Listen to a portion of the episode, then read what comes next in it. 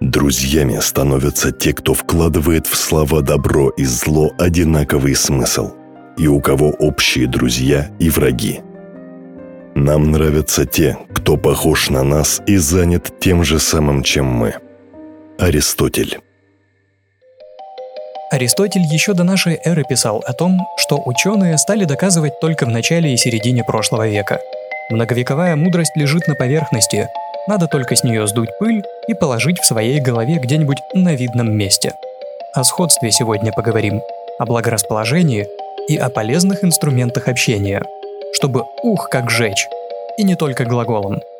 Хотя и им тоже. Глаголом «жги» сердца людей. В конце 60-х, начале 70-х годов прошлого века социальные психологи Элен Бершайд, Элейн Хедфилд и Дон Бирн провели исследования и подтвердили, что людей привлекают те, кто разделяют схожие установки. То есть, проще говоря, люди с похожими взглядами сходятся. Причем чем больше сходства в каких-то глобальных и важных взглядах, тем лучше. Если люди разделяют установки в отношении семьи, они лучше сходятся, чем те, у кого, например, похожий выбор смягчителей тканей. Это из исследования. Звучит логично. Ученые предположили, что важнее всего в сходстве то, что разделение взглядов, установок подтверждает, что человек не одинок в своих убеждениях. Нам важно знать, что наше мнение кто-то разделяет. Мы таким образом доказываем себе свою правоту. Вот если я не один так считаю, значит, похоже, мыслю правильно. Еще сходство во взглядах помогает нам предсказывать поведение других людей в разных ситуациях. Скорее всего, имея похожие установки, люди будут вести себя примерно так же, как и мы. Во всяком случае, их поведение будет нам более понятным и предсказуемым. Помимо общих взглядов, нас привлекают в других людях похожие характеристики личности. Оптимизм, застенчивость, трудолюбие, добросовестность, тяга к саморазвитию. Это заметно проявляется, например, в дружеских отношениях. Чаще всего у друзей похожие характеры. При этом у тех людей, которые нам не нравятся, или у наших врагов, отличий в личностных качествах больше. Попробуйте вспомнить, какими чертами характеров обладают ваши друзья. И сравните их со своим характером. А потом вспомните тех людей, которые вам не нравятся, с которыми вы не хотите общаться, или вообще ваших врагов, если у вас такие есть. И проанализируйте их характеры, насколько они похожи на ваш. Скорее всего, вы обнаружите, что с вашими друзьями у вас сходства в личностных качествах больше, чем с вашими врагами. Любовные отношения – не исключение. Бершайд, Хэтфилд и Бирн считают, что сходство личностей – залог долгой и счастливой семейной жизни. Помимо личностных качеств, нас привлекают и схожие физические данные. Высокие тянутся к высоким, низкие к низким, красивые к красивым, некрасивые или непривлекательные, во всяком случае, если они согласны, конечно, с тем, что они непривлекательны, сходятся с подобными.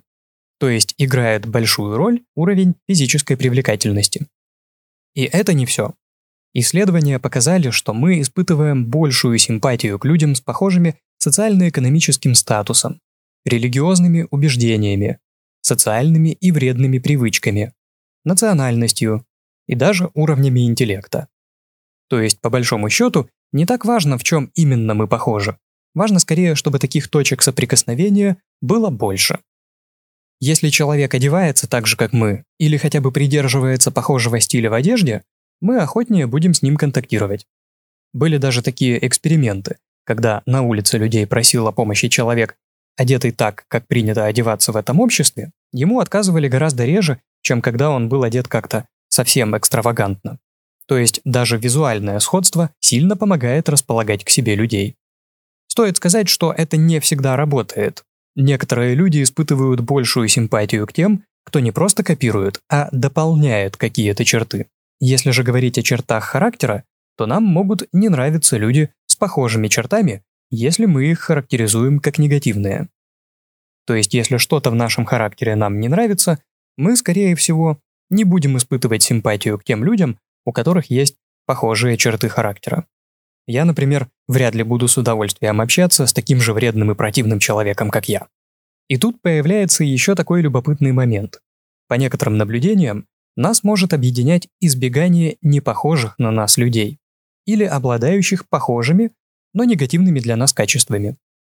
Более современные исследования этого вопроса позволяют предполагать, что мотивация избегать контактов с непохожими на нас людьми может быть сильнее, чем сходство каких-то параметров. И это может даже стать решающим фактором в успехе брака. Хотя я бы сказал, что это скорее дополнение к основной теории, потому что тут, можно сказать, сходство проявляется в избегании несходства. Если нас объединяет нежелание с кем-то взаимодействовать, это может оказаться одним из важнейших объединяющих факторов, и этот момент стоит учитывать. Несмотря на то, что есть оговорки, мы можем сделать первый короткий вывод. Людям нравятся те, кто похож на них, а значит, если мы хотим кому-то понравиться, нужно постараться найти с человеком общие черты. Только не нужно воспринимать это все буквально. Люди легко распознают фальш. Так что обезьянничать не надо. Пытаться быть нарочито похожим на человека – это плохая идея. Считается, что практика отзеркаливания очень эффективна в общении. Если ваши жесты и поза в разговоре похожи, это может положительно повлиять на отношение к вам собеседника. Значит ли это, что нужно бездумно копировать позу и жесты человека? Ни в коем случае. Постарайтесь для начала больше внимания уделять таким вещам. Наблюдать за тем, в какой позе человеку комфортно сидеть или стоять. Как он жестикулирует, какая у него мимика. Не нужно пытаться менять свою позу сразу за собеседником, стремясь быть его отражением. Начните с наблюдения. Со временем вы почувствуете, в какой момент стоит по-другому сесть или стать. Этот навык вырабатывается, если вы начнете осознанно наблюдать за поведением людей. И со временем сильно напрягать для этого мозг не понадобится. Выдумывать сходство – это тоже нечестная игра. Ее можно отнести к манипуляциям, а манипуляции – это плохо. Так ведут себя профессиональные продавцы. Хитрые, ушлые и бесцеремонные. Если такой человек хочет вызвать благосклонность, он обязательно задаст вам пару вопросов, а потом с удивлением скажет, что, например, и увлечения ваши похожи, и родился он там же, где и вы, а его бабушка училась в вашей школе. А вы откуда в Москву приехали? Из Петербурга? А там где жили? На Звездной? Да вы что? А я там родился. В паре кварталов от метро, роддом там знаете? И человек развешивает уши, расслабляется, земляка встретил. А в это время ему на уши вешают лапшу и уверенно обрабатывают, чтобы закрыть сделку, что-нибудь продать, куда-нибудь завлечь. Уверен, вы не раз встречали таких внезапных товарищей. Я не осуждаю, способы достижения благосклонности – это для кого-то инструменты, и обязательно этими инструментами кто-то будет пользоваться. А вообще специально что-то выдумывать не надо, во всяком случае в коротком разговоре. Если вам с человеком не предстоит строить семью, вы легко найдете с ним общие интересы или черты. Достаточно присмотреться к человеку, задать пару вопросов, и сразу станет понятно, в чем вы с ним сходитесь, а в чем нет. Если в чем-то не сходитесь, не навязывайте свое мнение, не затевайте спор. Лучше промолчите, а если нашли сходство, наоборот, скажите об этом. Сообщите человеку, если у вас похожее мнение по какому-то вопросу, или если у вас похожие вкусы. Вам, кстати, тоже будет приятно обнаружить сходство, и ваша симпатия к человеку тоже повысится. А общаться с приятными людьми, ну, приятнее, чем с неприятными. Второй короткий вывод, который мы можем сделать. Сходство не нужно выдумывать, его всегда можно найти, если проявить к собеседнику внимание и интерес. А вот тут как раз, пожалуй, главное правило. Всегда старайтесь проявлять к людям искренний интерес и внимание. Во-первых, так вы быстро определите, в чем вы похожи. Во-вторых, людям нравится, когда ими интересуются. Дольше всего и с самым большим удовольствием большинство из нас могут рассказывать о себе. Искренний интерес – один из сильнейших инструментов, которые помогают располагать к себе людей. Это может быть интерес как к личности человека, так и к его деятельности, особенно если его деятельность ему нравится. Когда я работал гидом-экскурсоводом, у туристов периодически было свободное время, когда они были посвящены сами себе. Они могли прогуляться, сходить в магазин, ну или просто на перекур.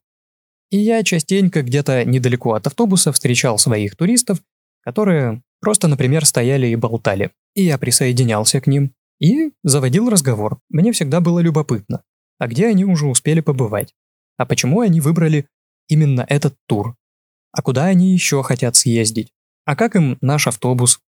Вопросов можно было придумать сколько угодно, и мне было искренне интересно их мнение, и я с удовольствием слушал, что они мне рассказывали. И у нас всегда получался интересный разговор. И я замечал, что они как-то проявляли ко мне симпатию. Потом, когда я стал работать журналистом, мне приходилось общаться с огромным количеством людей, снимать истории этих людей, рассказывать об их деятельности или о ситуациях, в которых они оказались. И мне всегда было любопытно с ними пообщаться, узнать что-то новое, задать какие-нибудь вопросы. И я тоже всегда проявлял к ним искренний неподдельный интерес. И у нас всегда получался диалог, и люди всегда с удовольствием рассказывали мне о себе задолго еще до того, как мы включали камеру. А когда мы включали камеру, они тем более говорили с интересом и удовольствием. Им было приятно рассказать о себе. Ну или как минимум они не испытывали трудностей в общении с нашей съемочной группой. Когда я стал заниматься коммерческой деятельностью и снимать видеоролики для бизнеса, я часто ездил на переговоры и тоже интересовался людьми, которые со мной общались, и их деятельностью.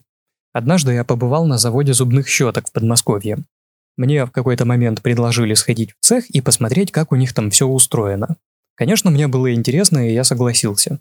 Мне выделили специально обученного человека, который там работал, и он мне провел экскурсию, все показал и рассказал.